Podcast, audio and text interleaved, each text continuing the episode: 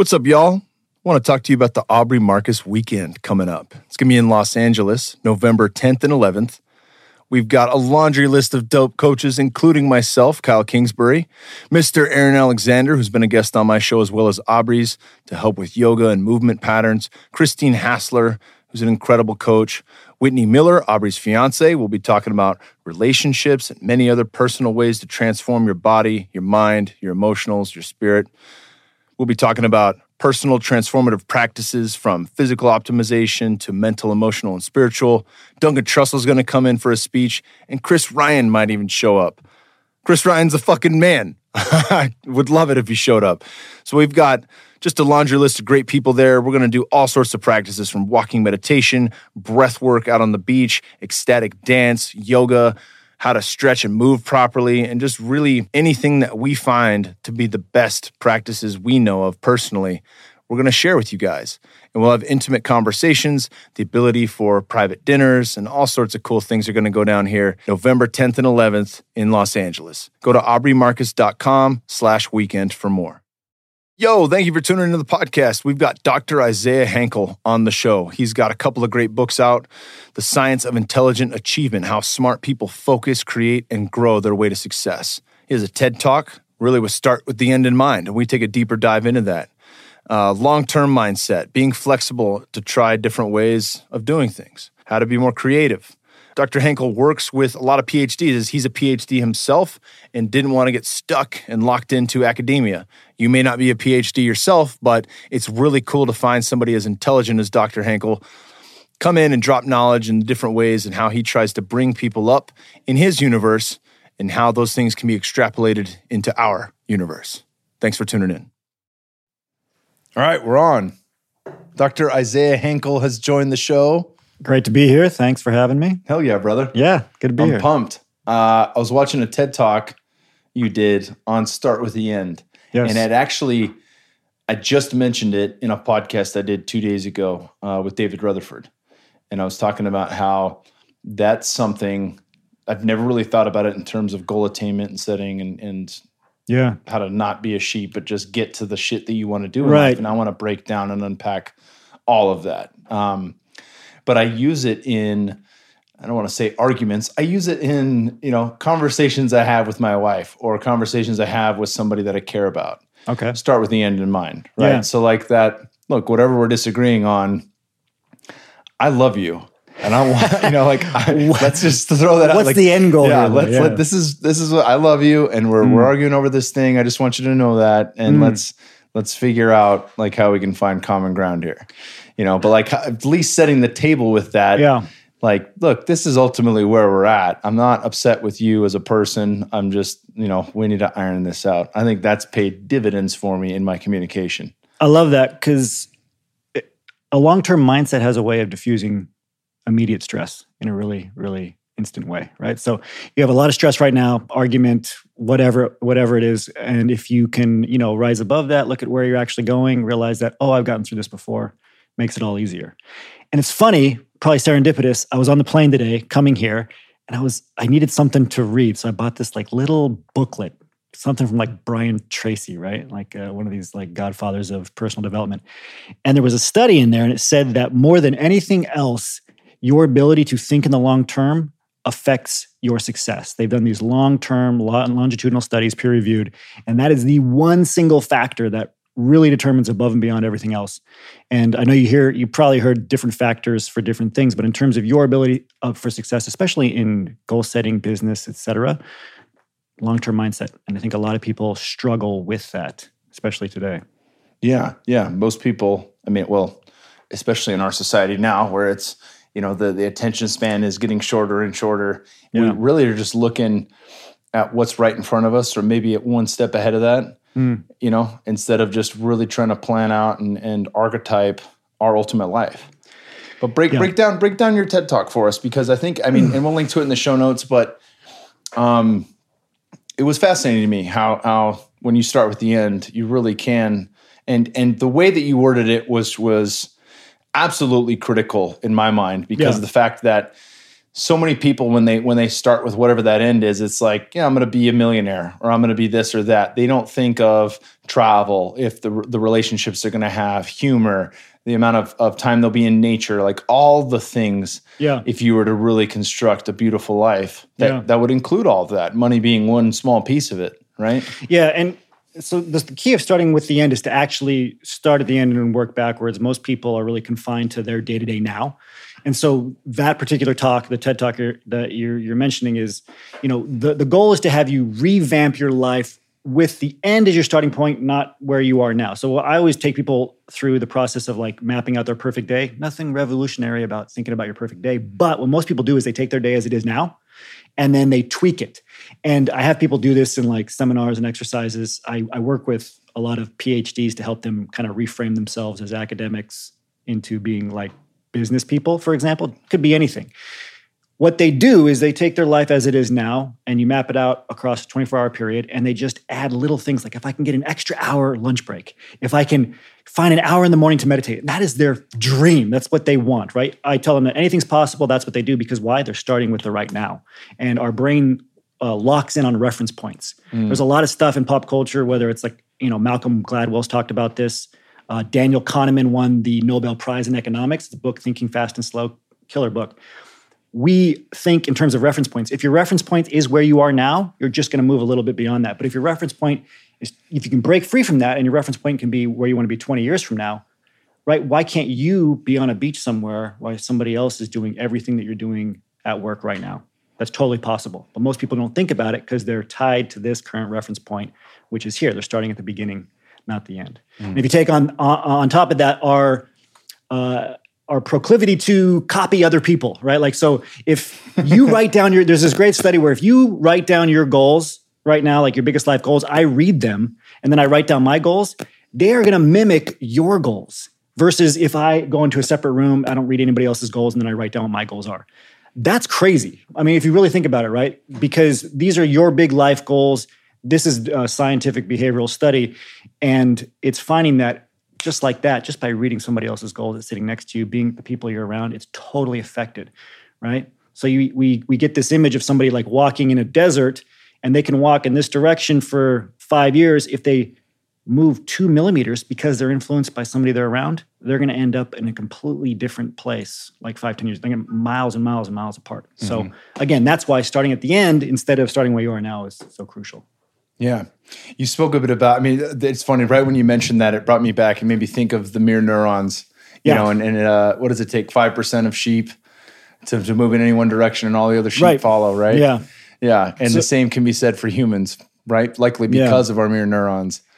I I have a thing for sheep because I worked with them, right? So I was a I was a sheep farmer, and it's it's a great experience. First of all, working on a farm is incredible because you don't have to deal with a lot of the stuff you have to deal with when you're just staring at a screen. Like you're out, you're working with actual animals. It's very physical.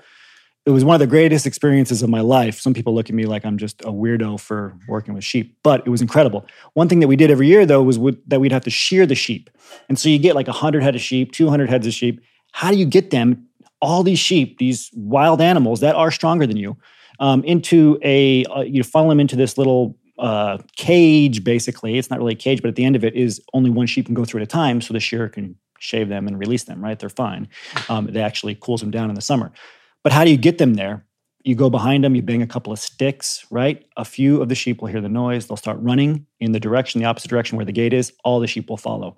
And so studies have been done on how many sheep do you have to get moving for the entire herd to move? 5%, like you said. Crazy thing is they've done the exact same kind of experiments to humans.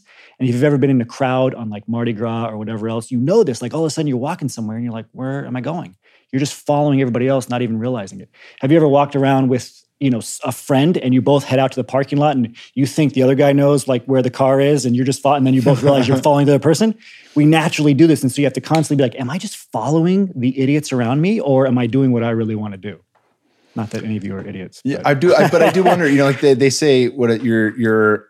I think Ferriss has talked about this, but it, you don't think he was the one that created it. But like you're a product of the five people you surround Yeah. yourself with, yeah right? Like how critical does that become then, Hmm. if we truly are influenced by other people's behaviors and goals and what you know where our focus goes to Yes. is largely dependent upon those that we look up to and those that we're surrounded by. Yeah, and how do you know the effect that other people are having on you until you remove people, right? I don't mean going to like a, an island by yourself. There's one thing I, I like to talk a lot about that throws people for a loop when I first say it, but going on a relationship fast because you do not realize the extent that other people are affecting you at all until you remove them. And you know, I, I know at it, you talk a lot about different types of fasting, right? Like intermittent fasting, et cetera. That's kind of what what it's like you don't want to fast anymore with food where you're not eating for a month, right? Not healthy. You don't want to isolate yourself from people in general, right? But temporarily, can you do it for a few days? Can you step away from a group of people for a few days? Can you step away a certain friend that you think might be a bad influence or making you like go after their goals, which are really not good? Step away. It'll, it'll help you gain clarity, right? That it'll that emotional distance helps you gain clarity in terms of what you actually want. And I think so few people do that, especially today, because you're not going to have any trouble finding people to tell you to, you know, upgrade your network. But who's telling you to step away from your network altogether and really figure out what you want? Yeah, that's true. That was mm-hmm. the, the, first time I've heard it was in your second book. What was the title? Uh, the Science of Intelligent Achievement. Yeah, yeah. And your first book was Black Hole Focus. Yeah, correct. Yeah, they're they're. I'm not all the way through both of them, but I'm loving what I'm reading. Yeah, so many big points in that yeah. Where, where, I was just kind of scratching my head, like, shit, that that makes a lot of sense, you yeah. know. And and I've done that at times where, whether it's going on a plant medicine journey in the Amazon, or you know, I, I spent a month in Central and South America away from anybody that I knew, yeah. solo mission, and then mm. coming back to that really you know back to the states back to the grind back to whatever my life looked like yeah. it was very easy to put things into perspective to have gratitude and appreciation for the things that i enjoyed and loved and also to know like all right that no longer serves me. Yeah. Right? It's it's, it's easy when you when you pull out for long enough and, and reintegrate. I completely agree, and I think the amount. I mean, that's why they say, uh, you know, travel is one of the best ways to learn because you're getting away from all your reference points, everything that's familiar to you. And people constantly underestimate context. Your context is influencing your life right now to the point of there are studies where they've done where people have hold, held a warm drink for 30 minutes other people have held a cold drink for 30 minutes and then they've been asked or put in a situation where they want to help somebody. The people that held the warm drink more likely to help people. Like statistically significant, bonkers, right? Drink hot coffee. Drink hot coffee. Yeah, you'll be more. Don't you'll be more unless you're going into a negotiation, then drink like really cold water, right? so it just depends. But that's how much it affects you. They've done same studies where putting on a white lab coat will make you perform better on a test because you'll take it more seriously and you'll see yourself as smart. smart it's nuts. Uh, holding a, a large like. Uh, clipboard or document, right, uh, actually makes you perform better as well. So little things like this, like the way that you carry yourself, the people you're around, even the inanimate uh, objects, right, not just living, breathing things, but everything. Context is huge, and I think most people underestimate it. How can you find out how much context is affecting you? Change your context.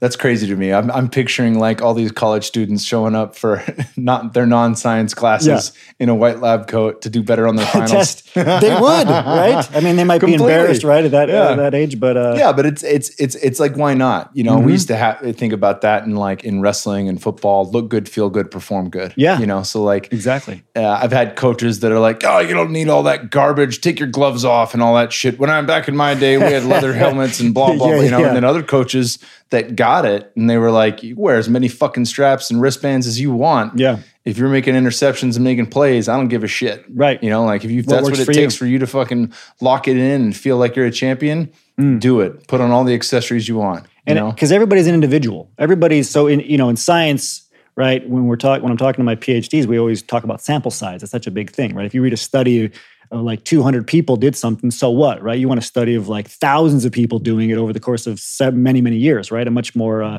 intelligent study. Um, you can trust it more. So, but there's there's this thing where you have to also look at yourself as a sample size of one, right? So sample size is an n value, right? There might be uh, studies where you're reading an n value of 2,000, 3,000, whatever, more trustworthy study. That's great when you want to find trends but when things that work specific for you, there's only one you, there's an N of one. And I think a lot of people have a hard time bridging that gap. They want to just be one or the other. And so if something's helping you in your context, who you are, it's helping you get to the, where you want to be at that endpoint, do it. But don't ignore the trends. Yeah, yeah. yeah. It's fun. That's that's funny to me. It's reminding me of uh there's a lot of people talking shit about the ketogenic diet right now online. Mike Dolce, different people, and it's funny to me. I've spoken to Mike about it, you know, but as a he's a you know former fighter just mm. like me. Like it's helped me so much. Even if science didn't back it, which it clearly does, mm. I would that would be my N of one. Yeah. Like, I don't need to hear anything else because I think more clearly on it. It's easier for me to lose weight. My cardio goes up. Mm. Maybe I'm not making the best strength gains or you know, able to max effort deadlift the most when I'm lacking carbohydrates, that's fine, sure. right? But I can pick pick my battles and know where it's useful. But that's my N of one. Like I don't that doesn't matter fucking and what's your what goal? you tell me, right? Yeah. Like I feel better doing it. Mm. And uh and I I think it's it's interesting as we as we really move towards um I don't think anybody has a problem with with appreciating science for what it does, yeah. right? But we do tend to negate that n equals one as oh that that that doesn't mean shit, mm, you know. Whereas exactly. it really does. It really does matter. Yeah, of know? course it does. I mean, you wouldn't have people like Muhammad Ali. You wouldn't have people, right? I mean, back when he was boxing, they said, well, if your heart rate gets up to this level, you're going to die, right? The four minute mile, you you can't do it, you will die. These are N of ones, the first one to do it, right? And then people follow, right? And I guess the N value increases. But you know, I, I think it's that that human side where you can break through the statistics and do something new. Doesn't mean you don't you ignore the trends you don't ignore the data. I, I, always say, show me the data, right? You have an N of one, show me that that's working for you. Ketogenic diet works for you, great. Show me your blood panel, show me your mm-hmm. gains, show me your weights, like what's your goal you're trying to achieve, and are you measuring your progress? And if you're making progress on it, it works, right? That's that's really what it's about. And I think most people they just want to ignore the data and talk a bunch of garbage, and they don't really know what they're talking about. Yeah. Just, well, just sum up. it is it is easier for us to quickly state whatever the fuck we want to thanks to the current state of social media rather than yeah. actually thinking things through or maybe trying to have a conversation where we listen to the other person. Mm. And I was talking with Dave, David Rutherford about that. Like the art of listening has been lost. Mm. You know, so mm. much of that. Like I don't maybe necessarily need to agree with the person sitting across from me, but I'll at least hear them. I should at least hear them first. Sure before I'm, I have the knee jerk reaction of you're wrong, I'm right. You know, just just really appreciate whatever it is they're trying to communicate and hear them out, and then yeah. we can have an intelligent conversation. Yeah, you know, and I hate the I hate the word balance, but really it is about like, dude, I want you to be opinionated. Like, come at me with what you believe for sure, but also be aware of things like confirmation bias. Like, you are going to go look for stuff to confirm what you think you know. Go out there, and this is really what it comes down to for being a, a real scientist: is look for the things out there that are going to disprove what you know because it's just going to make what you know if it's right even stronger and you're going to be prepared for arguments etc how do you do that you listen to what other people are saying and i, I think it's uh, something a lot of people can't do there's a quote that i really like it's the sign of uh, an intelligent or mature mind is the ability to entertain a thought without accepting it and i think a lot of people mm. they fear it like i don't want to hear that because it might change my mind and i'm freaked out by it so they don't even listen yeah because we identify with whatever it is that, right. that we believe in. We identify with our beliefs. We that becomes a piece of us. I'm a Christian. I'm a this. I'm a fill in the blank, right? Going and, deep. And then if anything moves slightly against the grain of that, it feels like we're losing a piece of ourselves rather than just that's staying smart. open that to all, smarter all than I was expecting. Yeah, that's deep, man. no, for real, that is like identity is such a powerful force, and it's something I talked about in the TED Talk. Like if you break your identity, people bug out. I mean, identity crisis is, is a, has been a thing since what, like 60s, 70s, huge thing. So just like you said, they're afraid to listen because it will break what they believe, and our beliefs are super powerful. You've had people on here that have talked about what that does psychologically. Break your beliefs, you break your identity. I love that you brought that up because going back to what we talked about in the beginning is to get to that endpoint, you have to break free from your current identity. Like who you are now is different than that person you want to become. And you'll never be the person you want to become if it's a real level up unless you can start there first in your mind and work backwards on how to get there. If you try to take this person who you are now and like baby step your way to being that person, never going to happen because this is your reference point. Mm. And this identity is going to fight you from becoming that that new identity. Yeah, the ego never wants change. No, the ego wants, stay the wants same. A, and if you, th- I mean, it's easier to see it in others than it is to see in ourselves. Yeah. But if you've ever seen, and this is not true of all elderly people, but if you ever see an old fart who's Yeah. stuck in his ways, Yeah. who has to have everything done the same shit and the same routine, and this is when I do this, and I'm not fucking breaking it for anybody, you know, it's they Sounds like me. there's a little resistance Yeah. there, right? Yeah, and and with that, it's easy to point and laugh and be like, "Ah, that guy's old," Yeah. you know, instead of um, being able to shift and go with the flow and take life as it comes, you know. And so, like Yeah. that goes back into that thought process on how you view yourself and how you move forward in actually trying to archetype change Mm. and positivity. You have to let go of what you've known and what you've been in order to find something new. Yeah. And the harder you cling to that thing, the harder it's going to be to change and shift. Completely agree. And I love that because whenever when you say that, I'm always like, I do that. Because it's always such a balance of like, I want to be consistent. You want to have like a morning routine, all this stuff. Because that's how, you know, consistency gets you to your goal where you want to go once you figure out that line. But you have to be flexible at the same time. You know, uh, you think you have to really kind of set your mount- mountain peaks, but be very flexible on the path you take to the mountain because it's going to change. You're going to have to get off the trail sometimes, start a second trail, but at the same time, have enough resolve to still go to the same peak. And I think that's where people get stuck. They don't want to try a different way. Like they are flies trying to get out a window, just slamming. I mean, this was me for a long time, just slamming their heads into the window. And we underestimate the value of creativity. We think hard work is just working hard or more or whatever, but it's actually working smarter, more creative, thinking about new things, new con- get into a new context, go somewhere away from people and meet new people, right? Break your mental patterns. It's gonna that's what's gonna help you level up more than anything else because it puts you outside of your current self and your current context and helps you think about that new who that you want to be, right? It's tough, man. It's hard Yeah. to, it's hard to do. I want you to just unpack that a little bit. Describe um, what life was like for you when you were a quote unquote sheep, when you were the fly hitting the window, and how you shifted out of that into archetyping the life that you have now. Yeah, it was it was a struggle. So I, I was really good at you know I call it chasing carrots or running away from sticks. And I think in today's world, a lot of people chase carrots, whatever they might be. It might be the approval of a friend or a parent. It might be a certification. It might be entry into a network of people. You know, for me, it was like degrees. I thought, well, I'm, I got to be a doctor, right? In some way, like that's was going to be a carrot I was going to achieve. And then the next carrot, and the next carrot, and the next carrot. The problem is, is that other people start holding these carrots and using them because they see that you want something, so they just keep moving them. And after a while, you're like, "Am I? Did I actually set that carrot up for myself, or is this somebody else just holding it out in front of me?" And sticks, right? So the sticks that you're running away from are letting somebody down, right? You don't want disapproval. You you want to fit in. These kind of things. It's all very short term, and you can get lost that way. And this is what happened to me when I was in grad school getting my PhD. I thought I was going to be a professor. I thought uh, the lifestyle of you know being a doctor was very different than what it turned out to be. And so I, I had this identity crisis because I realized I don't want that. I'm not even good at some things that have to do with that. I need to do something else. And so it was this real breakdown because, you know, we're talking like 20 some years in academia on a career path gone. And it was a it was a tough time. I started having um, I started having some physical things that happened to me just from stress. Stress induced uh, kidney function started to, to go down, and, and some things that were, you know, when you're a young young guy, shouldn't be happening.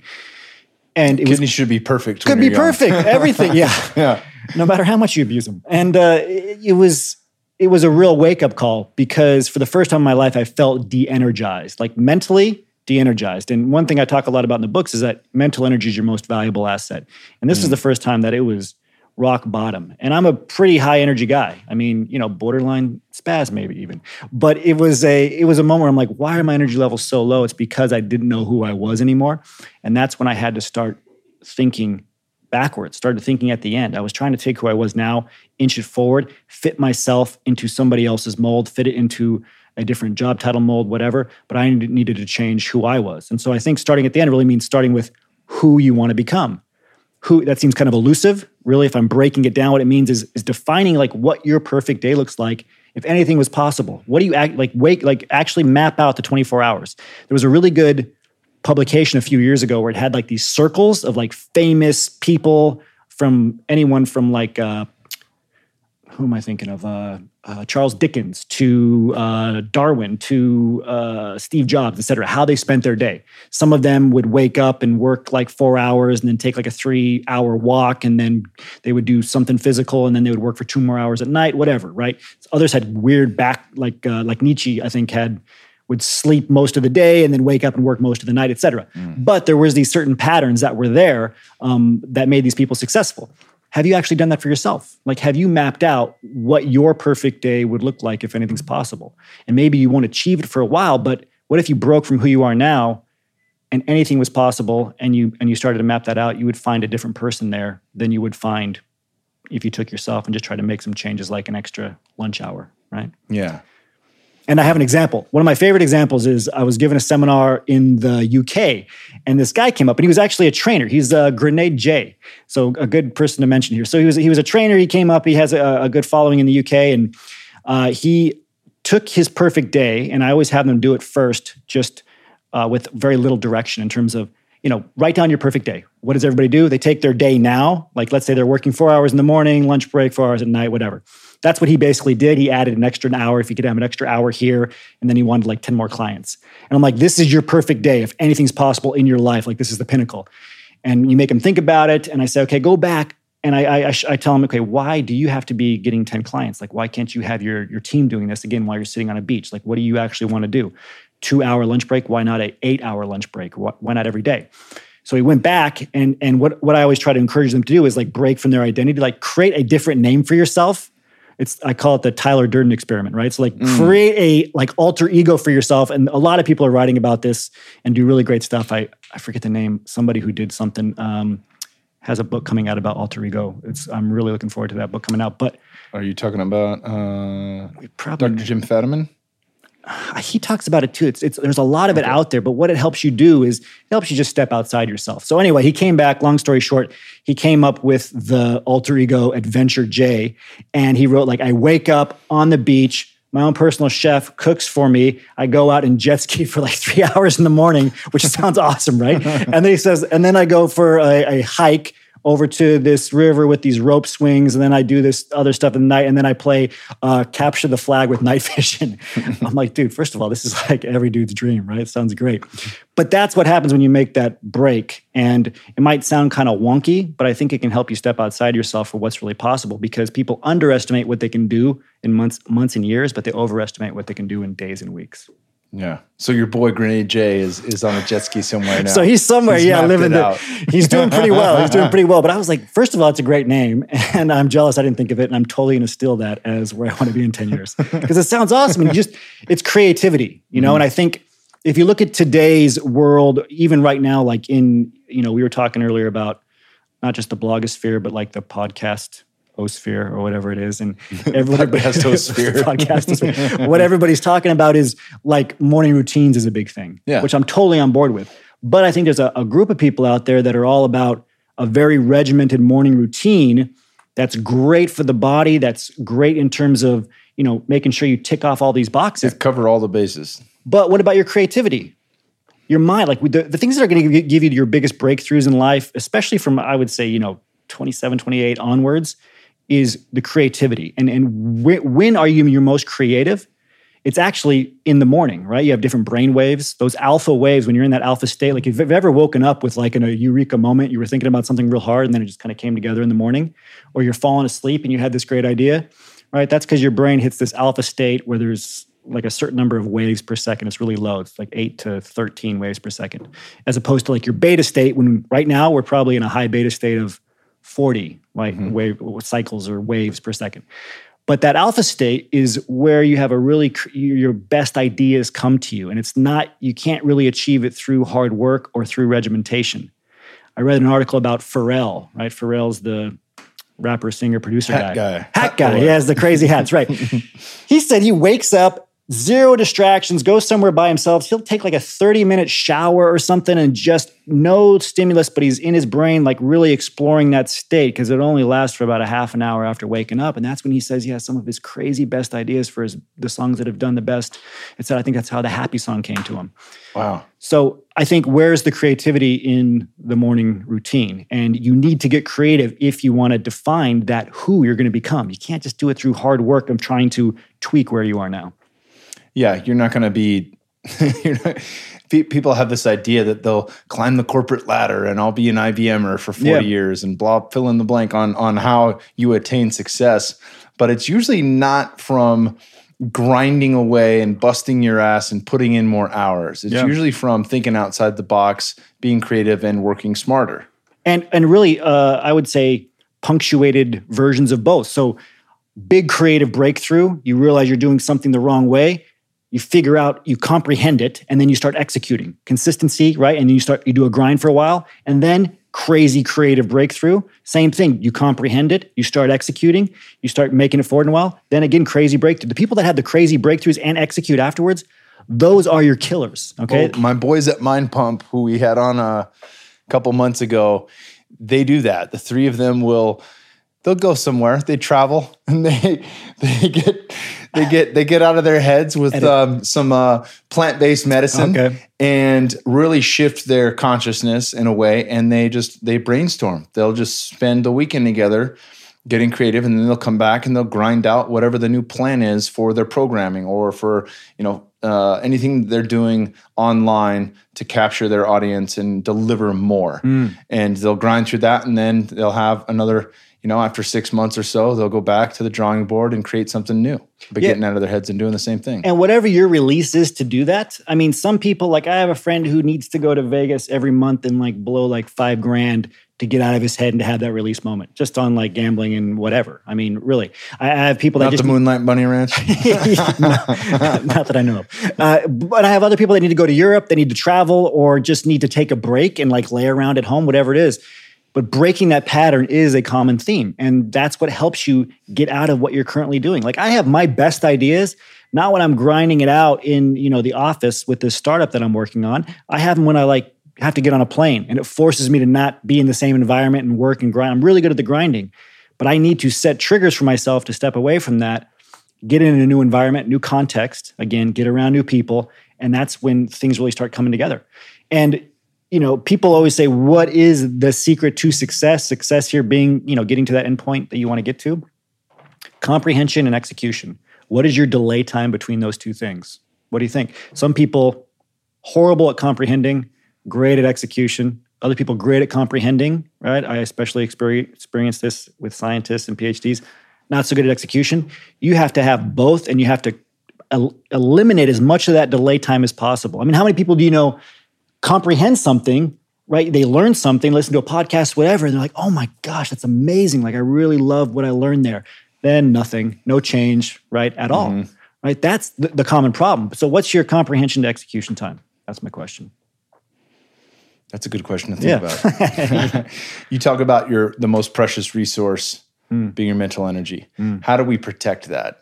Yeah. There's a lot of ways. There is. There is. and that that's the key question. And I, you know, going back to what we talked about earlier, the first thing I, I really recommend is stepping away from the things that are sucking up all your mental energy right now, just to see how much of it you really have. Um, even if it means you go nuts for a little while because you don't have all like the stimulus of information that doesn't matter, people, right? People that are sucking your attention, just creating drama that's nonsense. Um, I think a lot of people get confused about why mental energy is your most valuable asset. Right. So you're the way that you feel, like even after a great workout, right? The way you feel after a great workout, is that is that really just your physiology or is that like your brain telling you that you feel good? It's your brain. I mean, it's your your mental energy, your brain. That's if you're trying to consolidate everything down to the one thing that's the most important, it's your mental energy. It's like seeing the movie Moneyball, mm-hmm. right? So what do they do? They they narrow everything down to that one key statistic that matters, really just on base percentage. And it totally revolutionized the sport. Same thing here. If you took it down to mental energy and realize that's your most valuable asset, not time, right? Because how many times have you been exhausted after a workout or a long day, whatever, and you let like watch the rerun of a TV show or did what watch some YouTube video, whatever it is. Watch right? a movie for the fifteenth time. Time's not your most valuable asset. How about you know money? I mean, if you have a watch and a phone, like why? your phone tells you time, but money's not it either. Um, and and then the last one that's really been popular, like we talked about, is your network. Everybody says your network is valuable. Human relationships crucial, of course, but have you ever wanted to give more to a relationship, but you didn't have time or you didn't have the energy to do so? You were spread too thin. I mean, we all reach that point where we have to turn things down because we're spread too thin. So, really, it's just mental energy. How do you protect it? Uh, you have to first realize that it's your most valuable asset. And then you got to start being selective. You have to start not just saying no to things, but realize the impact. I read a study recently that, that said that 40% of our waking time now is spent filtering through information. Half of our time, right? Yeah. Filtering through information. So I always when I when I'm working with people, you know, especially when they're higher level and they've they have a business that's at least off the ground. They're starting to try to hire their first employees, whatever. I'm always like, you just got to hire somebody to go through all of your 20 inboxes, train them to filter through all of that information. That is going to be your biggest game changer because right now, half, almost half of your waking day is spent filtering through information, which is bananas if you think about it. Um, and then the people, right? Go on a relationship fast. Which relationships can you do without it? Uh, the the book, the chapters that talk about relationship fasting, it all kind of pivots around this study um, from MIT that talks about how half of your relationships are fake or non-reciprocal. And that could go either way. Like and we all have like sometimes there are these these people we don't even realize that are really really good to us spend a lot of time and you know mental energy on us right? And we don't even realize that they're trying or what's going on maybe we're not a good friend to them whatever so you always have to hold yourself accountable first but there's also people where you really put a lot of effort into, right? And then they don't even realize you exist. These are the non-reciprocal relationships, and nobody really takes stock of them because it seems weird and like sociopathic to like make a list of all your friends and like check off whether or not they are reciprocal friends. Who's keeping up? Here? Yeah, yeah. Who's doing that? Yeah. Who's paying their Who's dues? staying? Let's do a friend audit. Who's made a deposit into the friendship bank recently? Creepy, right? But wasn't creepy for these scientists. Uh, and, and I'm glad it, I'm glad they did this experiment because it actually showed like, wow, half your relationships non-reciprocal, meaning that they're not equal. They they're not real. You know, a good friendship, a good relationship, any anytime both people are adding value. Mm-hmm. And, and, that makes Has sense. to be that way. Yeah. Right. How much time are you giving to relationships where there's no value, or you're adding all the value, or they're adding all the value? You need to step away either for their benefit or your benefit. That's going to free up more of your time than anything. And nobody's talking about it. Why? Because they don't want to seem like a sociopath. But you can step away from people temporarily, totally normal, right? I think a lot of people are just scared to be alone with their own thoughts or the idea that they have to come up with what they should do with their life on their own. But do it. You're stronger than you think you are. Yeah, and nobody can archetype your perfect life, right? You no. that you're the only one. Exactly. You're the only one that knows exactly what you want. Right. And you may not necessarily have to know how to get there. Yeah as long as you can figure out exactly what you want. It's a little bit easier to navigate that path, at least knowing where the end goal is. I mean, sit down for 30 minutes. Like, when's the last time you've sat down for 30 minutes with a blank piece of paper and just, like you said, brainstorm some of the things you wanted to accomplish, who you could be? 30 minutes. Most people don't. I mean, what we we actually try to, it's almost like a subconscious thing to stay busy enough so we never have to confront that. But if you do that once, I mean, the world, this is another quote I'm paraphrasing, the world gets out of the way for people who know where they're going. Most people don't know where they're going. They're just they're the sheep following those first 5% that took off. Hmm. Man. too much, too much. I love it. I love yeah. it. Um, how much has wrestling paid off for you? I oh, mean, because you're a driven guy, you're type A, but you've also seen the benefit of rest. And I think if there's any sport, you know, having fought the wrestling practice was still the hardest day of the week. It wasn't boxing, it wasn't sparring, it was always wrestling, yeah. right? Um, how much has that paid dividends for you in your life in mm. terms of discipline and being able to grind and in that also recognizing the the benefits of recovery, the benefits of taking a break? Yeah. I mean, the biggest lessons you learn in life are through your failures and had lots of those in wrestling. Wrestling's amazing because it's one of those things where there's a lot of self-reliance involved. Like you get the camaraderie of a team, which is great. But at the end of the day, it's just you out there alone and it's all on you. There's nowhere to hide if you lose. Like you just did not do X, Y, or Z. the end. And so I'm very pragmatic and I like that because you can't evade reality, right? It's just like, well, he didn't, my coach. No, you just lost because you didn't train hard enough or you didn't train smart enough. The end. And uh, I love that kind of black and whiteness of wrestling. Um, what I learned from it was that you can make changes and those changes will work. So I think a lot of people struggle with causality, which is a very basic concept in philosophy. They struggle with it, and that keeps them from taking risks because they think, okay, if I do this, will there be a result? There always will be, but our brains hate uncertainty. So a lot of people don't start something new. They don't change their training pattern. They don't make any adjustments. They keep doing what's comfortable. That was me. I was a fly trying to get out of the window, just banging its head against the wall. I didn't train smarter. I didn't do different. I trained harder and harder and harder. So I was a great, what we call as a third period wrestler because I was in better shape than anyone. But I wasn't working on like technique or little two millimeter shifts I could have done in my training that would have had a huge impact right? So what I learned is, you know, self-reliance crucial. It's it's very very important because, you know, if you're trying to start get anything off the ground, start your business, get into a- any new field, whatever you whatever that goal is, a lot of people think that somebody's going to help them or that somebody owes them, right? So they like feel entitled to help because that's kind of what society tells us. They don't realize that you have to create value first and then value will be attracted to you, right? Mm. Like att- attracts like most people forget that and they don't want to take the risk of working hard to create something. So that's what I mean by causality, cause and effect. They want the effect without the cause. They want the success, everything else without the cause, which is working on yourself, self-reliance, etc. Training, you have to be flexible. We talked about this earlier. Like I, if I could go back and talk to myself, I would have said, there's um, you're doing like 5% of all the different types of training that are out there. You, you've done very little experimenting. Like you just started with the style and you didn't really change it that's really what I learned too. Is I learned that you got to be flexible. Hard work is not enough. You have to work smart too. Um, but the benefits, though, and I think a lot of people are J Robinson. You know who J Robinson is? Uh, famous wrestler from Minnesota. He has the J Rob camps, like the biggest wrestling camps in the world. And he says that if you work hard, you automatically put yourself ahead of like 95% of people in any area because most people just simply don't know how to work hard. Like they don't. They don't know how to put in even like a 12 hour day. Most people don't. So right right away you rise above 95%. Most people are just lazy. They just talk. They really don't know what to do.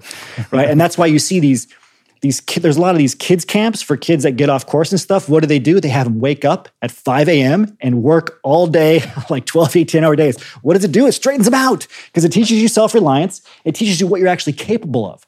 And so that's the biggest thing that I learned was discipline, hard work, will get you ahead of 95% of people. But if you want to get a few more percentage points ahead, you got to be creative. You got to work smart. You got to be flexible. Hell yeah, brother. Yeah. Well, what else have you got coming up? You got anything? Uh, you're, you're basically now traveling. Do you do group promotions? You're working with different companies on yeah. ways they can level up, things like that.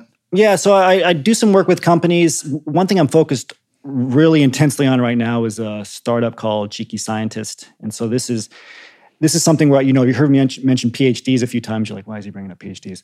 But there are there's an overabundance of PhDs today compared to before, and a lot of countries are competing with each other for who can be the most educated country. So they're producing more higher level degrees than ever before. So like every day now, there's like a thousand PhDs produced, which is actually pretty insane. Was that going to be like the new bachelor's degree?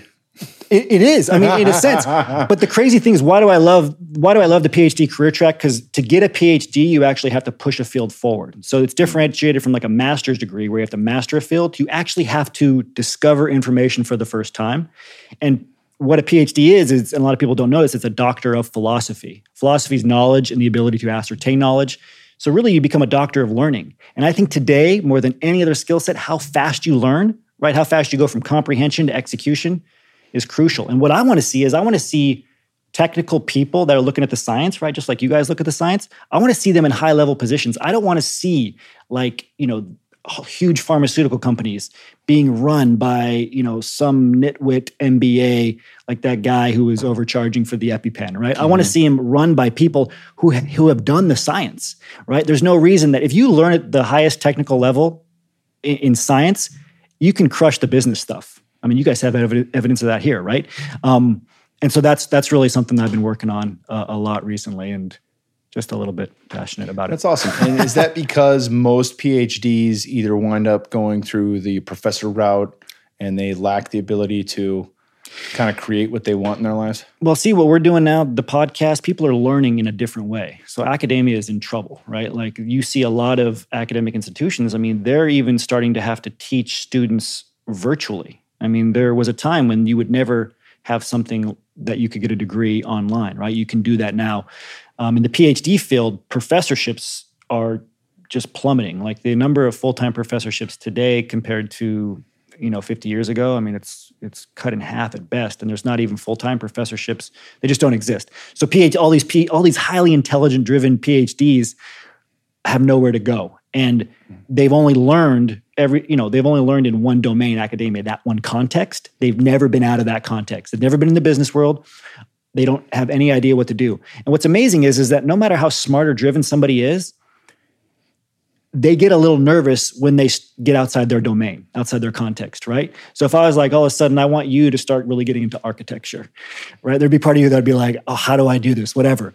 But if you've if you've taken that step before and taken risks you know you have these skills these transferable skills that you've applied to be highly successful in your training right you can apply those same skill sets just like you're asking me to any field you can dominate anything that you want that you put your mind to because it just comes down to again comprehension execution Hell yeah, brother. I love it. yeah good I love it. Well, where can people find you? Uh, well, cheekyscientist.com or my personal brand is isaiahhankel.com. If you can spell my name, that's great. But We'll it's- link to those in the show notes so yeah, you won't have to we'll take the guesswork out of it. Cool. And uh, Black Hole Focus and the Science of, Of Intelligent, Achievement. Yeah. Awesome, Need a longer brother. title next time. Make it a little bit longer. Yeah. Are you working on any other books coming up? You got anything in mind? I got another book, and it it it's going to dive a little bit more into some of the things we talked about today with like context and trends. I, I think there's these underlying factors that really influence where we end up going, and most people don't realize. And what, what do we hear a lot of? How passionate you are, your strategy, right? But we don't think of things like the sequence in which there's a great book by Dan Pink that just came out. When, like when you actually do something is crucial. Nobody talks about it. They just think about the what. So Mm. yeah. yeah, something new's on the horizon. Hell yeah, brother. Cool. It's been excellent having you, man. Thank you for thank, you for having me here. Appreciate Hell it. yeah. Thank you. Thank you guys for tuning in. Hope you enjoyed the podcast with Dr. Isaiah Hankel. Get his book, The Science of Intelligent Achievement. Check out any links we've got here in the show notes and make sure you go to onnit.com slash podcast for 10% off all supplements and foods.